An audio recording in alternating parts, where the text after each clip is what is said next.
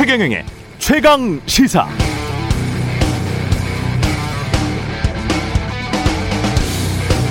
네, 검찰의 고발 사주 의혹, 연이어 터진 여권의 정치 공작 논란, 일지를 정리해 보면 이렇습니다. 2020년 4월 3일과 8일 김웅 당시 미래통합당 당협 위원장이 조성은 당시 선대위 부위원장에게 고발장 초안과 판결문 등을 보냈고 그 파일에 손준성 보냄으로 표시된 것으로 봐서 검사 손준성이 보낸 보낸 것으로 보인다는 의혹. 2020년 4월 15일 총선이 치러졌고요. 총선 후 2020년 8월 정점식 의원을 통해서 미래통합당이 실제 검찰에 접수시킨 고발장이 4월의 고발장 소환과 내용이 판박이다는 의혹. 2020년 7월 말 박지원 국정원장이 취임했으니까 2020년 4월 원장 취임 3개월 전 진행된 고발 사주 의혹과 관련된 행위들에 국정원장이 개입됐을 가능성은 제로. 그러나 2021년 올해 6월 제보자가 평소 알고 지내던 뉴스버스 기자를 만나고 9월 보도가 나가기 전에 국정원장을 만났으니까 혹시 의혹이 터지는 과정에서 국정원장이 뭔가 역할을 했지 않았겠는가? 이게 여권의 정치 공작설입니다. 그러나 이렇게 시간대로 나눠 구분해 보면 여전히 고발 사주 의혹의 본질은 2020년 4월에 손준성 보냄의 손준성은 검사인가? 검사라면 손준성의 단독 행위인가? 아니면 그 위에 누가 지시 또는 공모, 묵인 했는가가 되겠습니다. 관련해서 어제 뉴스버스와 JTBC 등은 손준성 보냄의 그 손준성 프로필을 클릭해 보니 검사 손준성의 텔레그램 프로필과 일치하더라. 전화번호도 같다. 이렇게 보도했습니다.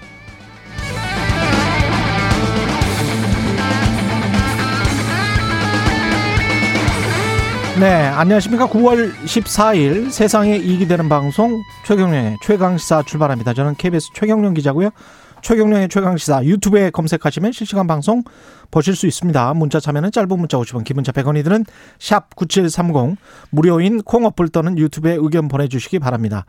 오늘 1부에서는 한참 지금 본경선, 예비경선 한창이죠. 여야 대권 주자 지지율 추이도 조금씩 변동되고 있습니다. 이강윤 한국사회여론연구소장과 분석해 보고요. 2부에서는 박지원 국정원장을 전격 고발한 윤석열 후보 캠프의 김병민 대변인 나옵니다.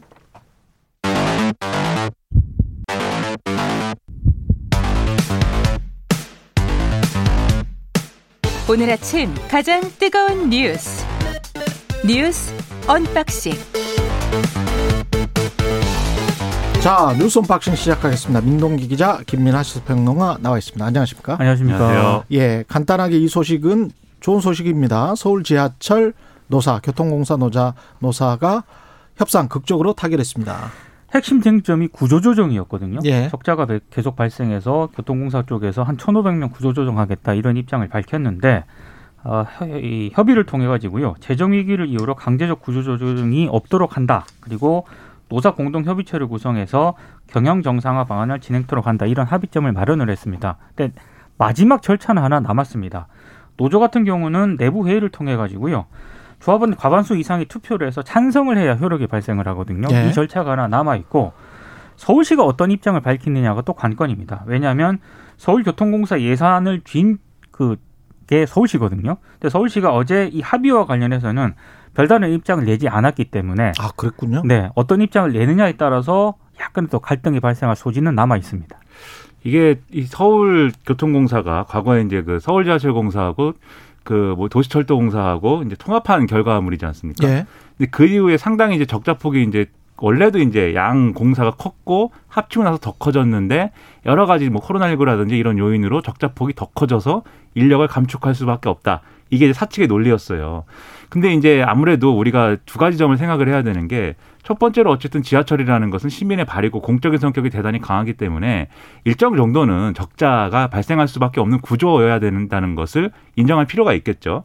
근데 이게 감당할 수 있는 한계선이면 뭐 여러 가지 대응 논리가 있었을 텐데 어쨌든 적자 폭이 더 커졌다고 하면 일정 정도는 대응해야 되는 것도 또 사실입니다. 그런데 그게 꼭 인력 감축이 돼야 되느냐 이게 두 번째 쟁점인데 지하철 같은 경우에는 인력이 감축이 되면 여러모로 운행에 있어서의 어떤 뭐 정시성이 지켜지지 않는다든지 또는 어 여러 가지 정비상의 문제로 인해서 안전성에 무리가 간다든지 이런 상황이 될 수도 있는 거거든요. 그래서 인력을 조정하거나 뭐 이렇게 가는 것은 사실상 최후의 카드여야 되는데 이것을 너무 이제 좀어뭐 이렇게 좀 과다하게 밀어붙인 거 아니냐 이게 이제 노조의 시각이었을 거고 그래서 이 부분에서 이제 어떻게 어떻게든 합의가 나온 것은 다행스러운 일입니다. 다만 합의 내용이 지자체하고 그다음에 정부가 일정 정도 이렇게 적자가 난 것에 대해서 일정 부분은 보조 보전을 해야 된다는 거잖아요. 음. 거기에 대해서 그럼 정부와 지자체가 어떻게 대안을 만들 것이냐 여기에 따라서 앞으로 똑같은 논란이 내년에 또 반복될 수도 있는 그런 상황이다라고 보여집니다. 모든 공사는 구조적인 문제를 가지고 있는 것 같고요. 특히 이제 서울교통공사 같은 경우에 65세 이상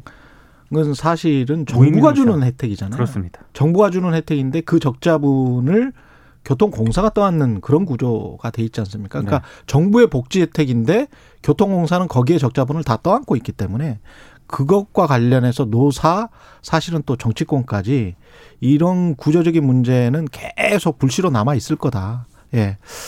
결국은 국민 세금과 또 직결되는 문제고요. 국민 복지와 직, 직결되는 문제니까. 예.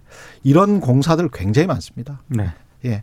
공수처가 수사를 압수수색을 했습니다. 일단 김웅 의원도 압수수색을 했고 그다음에 발신자가 네. 손준성 검사다. 이거는 거의 확인이 되는 지금 상황인 거죠. 그러니까 제보자 조성은 씨가 텔레그램으로 받은 그 자료 발신자 정보 있지 않습니까? 예. 그 정보하고요. 손준성 검사의 휴대전화 번호가 일치한다고 공수처가 보고 음. 지금 수사를 벌이고 있습니다.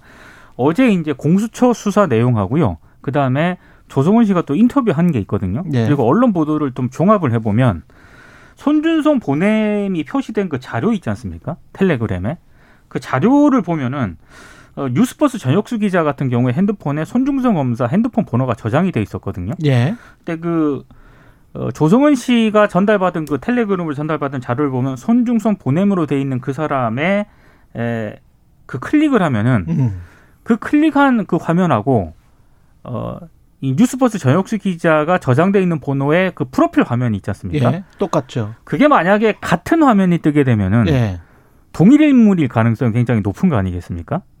사실은 뭐 우리가 계속 지금 가능성이라고 이야기를 하고 있는데 동일 인물이죠. 그게 그렇습니다. 그러니까 이게 동일 인물이 아닐 수가 없어요. 그게 그래서 프로필까지 같은데 조- 이름이 같고. 조성은 씨가 전혁수 기자와 같이 있는 자리에서 그걸 예. 확인을 했다는 거고요. 예. 그 자료를 이제 공수처라든가 수사기관에 제출하지 않았습니까? 게다가 전화번호까지 같다며. 그렇습니다. 그래서 공수처도 이 부분을 확인을 했다는 겁니다. 여러분 텔레그램 지금. 보시면 옆에 기록란 같은 게 보이거든요. 네. 그러면 자기가 전화번호를 가지고 있는 사람이면 이렇게 누르잖아요. 네. 그러면 그 전화번호가 떠요. 네. 그러면 자기가 가지고 있는 전화번호가 그 전화번호면 그건 동일 인물이지. 그거를 어떻게 동일 인물이 아니라고 할 수 있겠습니까? 그거는 그러니까 그 부분에 대해서 예. 지금 말씀하신 이제 뉴스버스 기자하고의 이제 검증 과정이 있었고 예. 별도로 이제 JTBC라든지 다른 언론도 비슷한 과정을 거쳐서 검증을 했거든요. 음. 조성은 씨가 가지고 있는 손준성 보냄이라고 돼 있는 자료를 이 손준성 검사의 핸드폰 번호를 가지고 있는 JTBC라든가 어떤 기자의 이 텔레그램 계정으로 전송을 해서 예. 그 전송을 하면 똑같이 또 손준성 보냄이라고 찍혀 있으니까 그렇죠. 그 손준성 보냄을 또 누르면 음. 그러면 만약에 이 손준성 검사와 다른 사람 다른 어떤 손준성이라고 뜨면은 그거 이제 동일 인물이 아닌 건데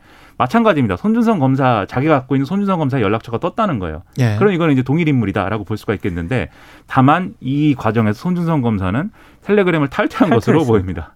탈퇴했다며요. 네. 근데 이 시점에 근데 세 가지로 교차 크로스가 됐기 때문에 예. 일단 조성은 씨하고 전혁수 기자가 있는 자리에서 확인을 했고 음. 그다음에 지금 방금 저 김민하 평론가가 얘기한 JTBC라든가 언론사에서도 이거 검증을 했거든요. 음. 역시 이제 같은 걸로 확인이 됐고 또 공수처도 포렌식을 통해 가지고요. 이걸 조사를 해- 하지 않았겠습니까? 예. 역시 같은 걸로 확인이 됐기 때문에 이 정도 되면은 동일 인물로 봐도 무방할 것 같습니다. 근데 이 시점에 이제 텔레그램을 탓해했다는 거는 텔레그 굉장히 이제 혐의가 짙잖아요.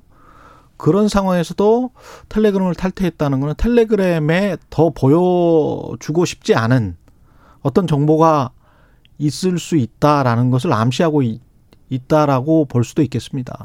그럴 가능성이 충분히 있어 보여요. 예. 지금 즉- 누가 음. 봐도 그러면 본인이 손준성 검사 본인이 맞다 그 손준성이 이런 거를 지금 다 확인이 됐는데도 이 시점에 그냥 탈퇴를 해버렸다는 거는 네.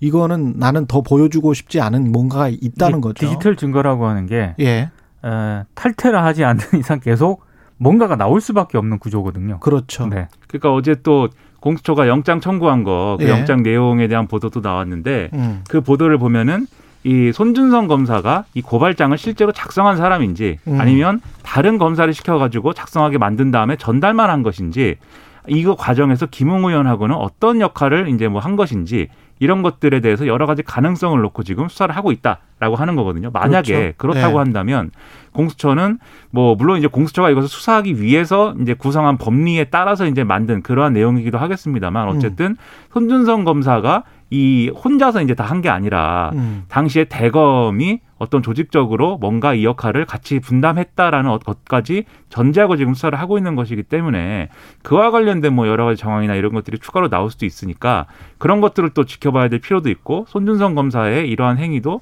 그런 것과도 연관돼 있는 게 아닌가 그런 추측도 해볼 수가 있는 거죠. 공수처도 지금 그 사실을 적시를 했죠. 적시를 했습니다. 예. 네, 수사를 하고 있고요. 그리고 누군가와 지금 누구한테 지시한 것 같다라는 거 아니에요? 그러니까? 손준성 검사가 당시 이제 그, 그 대검찰청 수사 정보 정책관이지 않습니까? 예. 근데 이제 고발장이라든가 이런 거를 분명히 뭐 손준성 검사가 직접 쓸, 썼을 수도 있지만 차장 검사급이 고발장을 직접 썼을 그러니까 리가 없어요. 직책 등을 예. 고려를 했을 때 예. 한마디로 이제 밑에 검사를 시켰을 가능성도 있지 않겠습니까? 예. 그래서 이제 그 부분까지 염두를 해두고 그래서 고발장 작성 과정에 다른 검사가 동원됐을 가능성을 일단 공수처도 열어두고요. 음. 그래서 지금 이 손 검사의 직권남용죄 성립 여부를 이제 검토를 하겠다 이런 차원으로 보입니다. 예. 이 얘기는 무슨 얘기냐면 손중성 검사 개인의 어떤 그런 범죄 행위가 아니라 대검 차원에서 이 문제가 개입됐을 수도 있다. 공수처가 이렇게 판단을 하고 있는 것 같아요. 다만 아직까지는 이제 가능성을 열어놓은 그렇죠. 수준인 것 같고요. 그럼요. 또 이런 예. 문제도 있습니다. 공수처가 이제 수사를 하려면 이제 혐의가 뭐냐가 중요한데 예. 공수처가 지금 수사할 수 있는 혐의가 직권남용하고 개인정보보호법 위반인데 직권남용으로 수사를 이제 해야 이 배경이 뭔 의도였는지가 이제 드러나는 것이기 때문에 음. 일단은 직권남용의 법리를 적용하는 걸 전제로 지금 영장을 이제 쓴 걸로 보여요. 그래서 음. 그런 차원도 같이 있다는 걸 같이 봐야 됩니다. 예. 근데 검찰의 뭐 위계 조직상 네, 시킬 사람은 본인 밑에 있는 사람일 거 아니에요. 그렇죠. 그럼 몇 명으로 바로 그냥 압축될 거고 네. 그 위에 또 우리가 누가 있는지는 또 알고 있고요. 야당은 어 이 프레임을 박지원과 조성은의 관계 여기 연관설 그래서 어떤 여권이 정치 공작을 한 것이다. 이걸 굉장히 지금 부, 부각시키고 있습니다. 그 어제 이제 국민의힘하고 이제 일부 중앙일보 같은 보수 언론이 이제 주요하게 보도한 내용인데요. 음. 어, 박지원 국정원장을 이 제보자가 만난 날이 지난해 8월 11일이잖아요. 예. 근데 공교롭게도 음. 이준석 대표 국민의힘 대표 주장에 따르면 음. 어, 8월 10일 전날하고 8월 12일에 휴대전화 캡처된 메시지들이 언론에 공개가 됐다. 공교롭게도 어? 앞과 전후에 휴대전화 캡처된 메시지가 그러니까 그때 이- 공개됐어요? 조성은 씨가 김웅 의원에게 그 전달받은 그 내용 캡처 다운로드한 파일 가운데 한 예. 106건이 박지원 원장 만나기 전날인 지난해 8월 10일하고요. 예. 아, 8월 11일에 이제 집중적으로 이게 다운로드하고 캡처가 됐다는 건데 이게 아. 무엇을 의미하느냐? 예. 결국에는 박지원 원장이 모종의 코치를 한 게 아니냐 이렇게 의심을 할 수밖에 없다는 게 이준석 대표의 주장인데 어. 여기에 대해서 이 내용을 중앙일보가 또 주요하게 보도를 하니까 아. 조성은 씨가 중앙일보 기자에게 이렇게 해명을 합니다. 음. 뉴스버스 고발 사주 의혹 보도를 당시 본인이 원하지 않았기 때문에 일방적인 보도 이후 상황을 대비하기 위해서 사전에 확보해둔 방어용이다. 이렇게 해명을 했고요. 음. 박지원 원장 코치를 받기 위해서라면 만남 이후에 확보에 나섰어야 하는 것 아니냐. 박지원 원장과는 전혀 관련이 없다. 이렇게 음. 또 해명을 했습니다. 이게 무슨 얘기냐면 조성은 씨 전화에 오고 간 이제 기록이 있는 거잖아요. 예. 근데 그 기록에 대해서 그 기록에 대한 보도가 어떻게 나올지 모르니까 음. 나중에 그 이 보도가 예를 들면 왜곡됐다거나 잘못됐을 음. 경우를 대비해서 자기 휴대폰 화면을 다 찍어놨다는 거죠. 근데 그렇죠. 이 국민의힘의 의심은 이 찍은 걸 예를 들면 박지원 예. 원장한테 보냈다건지 뭐 이렇게 해가지고 뭐 상담을 받은 거 아니냐 이제 이런 시각 하나 더 있네요. 그렇죠 예. 이런 시각으로 접근하고 있는 건데 음. 그거는 지금 조성은 씨가 핸드폰을 음. 포렌식으로 해서 대검에 제출도 했고 예. 수사기관이 접근할 수 있는 상태인 거 아니겠습니까? 그렇죠. 예. 그거는 뭐 나중에라도 이제 확인하면 되는 문제 같은데 아직은 점선이고. 그렇죠. 그렇죠. 다만 박지원 예. 원장을 그 다음날 만났잖아요. 예. 만나서 보여주면 되는데 음. 굳이 캡처해서 그걸 뭐 보내줄 이유가 있나 이제 이런 의문은 있는 거죠. 음. 캡처해서 보내줄 이유는 없는 것 같고. 예. 그러니까 이런 거죠. 시점이 예. 지난해 8월 11일에 박지원 원장을 만났는데 왜 캡처한 시점이 8월 10일과 8월 12일이냐? 예. 이상하다. 뭐 이렇게 의혹을 제기를 하고 있는 거죠. 지금 다시 한번 말씀드리지만 고발 사주 의혹과는 완전히 별개로 별개죠. 박지원 국정원장이 뉴스버스에 보도되는 과정에서 뭔가 개입하지 않았느냐 또는 뉴스버스가 단독으로 보도했으니까 네. 그 다음 상황은 박지원 국정원장이 개입하려고 해도 개입할 수가 없는 그런 상황이잖아요. 그 냥 결국은 이제 뉴스버스 이진동 발행인과 어, 이진동 발행인이 박지원 국정원장의 말을 듣고 예? 9월 초에 또는 8월 말에 이 보도를 시작했다가 돼야 요건 정치 공작설이 완성이 되는 거 아닙니까? 이, 고, 이 점선들의 실선은? 그렇죠. 그래서 그렇죠? 사실 예. 증명되는 건 하나도 없는데 음. 일단 국민의힘의 접근 프레임은 이런 얘기예요. 첫째, 윤석열 전 총장은 이 의혹과 관련이 없다. 예. 뭐 손준성 검사랑 김웅 의원 사이에 무슨 일이 있었는지 모르나 손준성의 단독 범행일 수도 있고 나는 모르겠다. 그렇죠. 모른다가 네. 첫째고 둘째 윤석열 전 총장이 관계가 없는데 보도는 왜 나온 거냐 이렇게 접근하고 있는 거예요. 지금 이런 음. 프레임이기 때문에 예. 지금 박지원 게이트설 뭐 이거 이것의 전제는 윤석열 전 총장은 관련이 없다를 깔고 지금 얘기하는 거다 이렇게 예. 이해를 하시면 되겠습니다. 예. 오늘도 시간이 짧은 뉴스 언박싱이었습니다. 민동기 기자, 김민아 평론가였습니다. 고맙습니다. 고맙습니다. KBS 라디오 최경영의 최강시사 듣고 계신 지금 시각은 7시 37분으로 향하고 있습니다.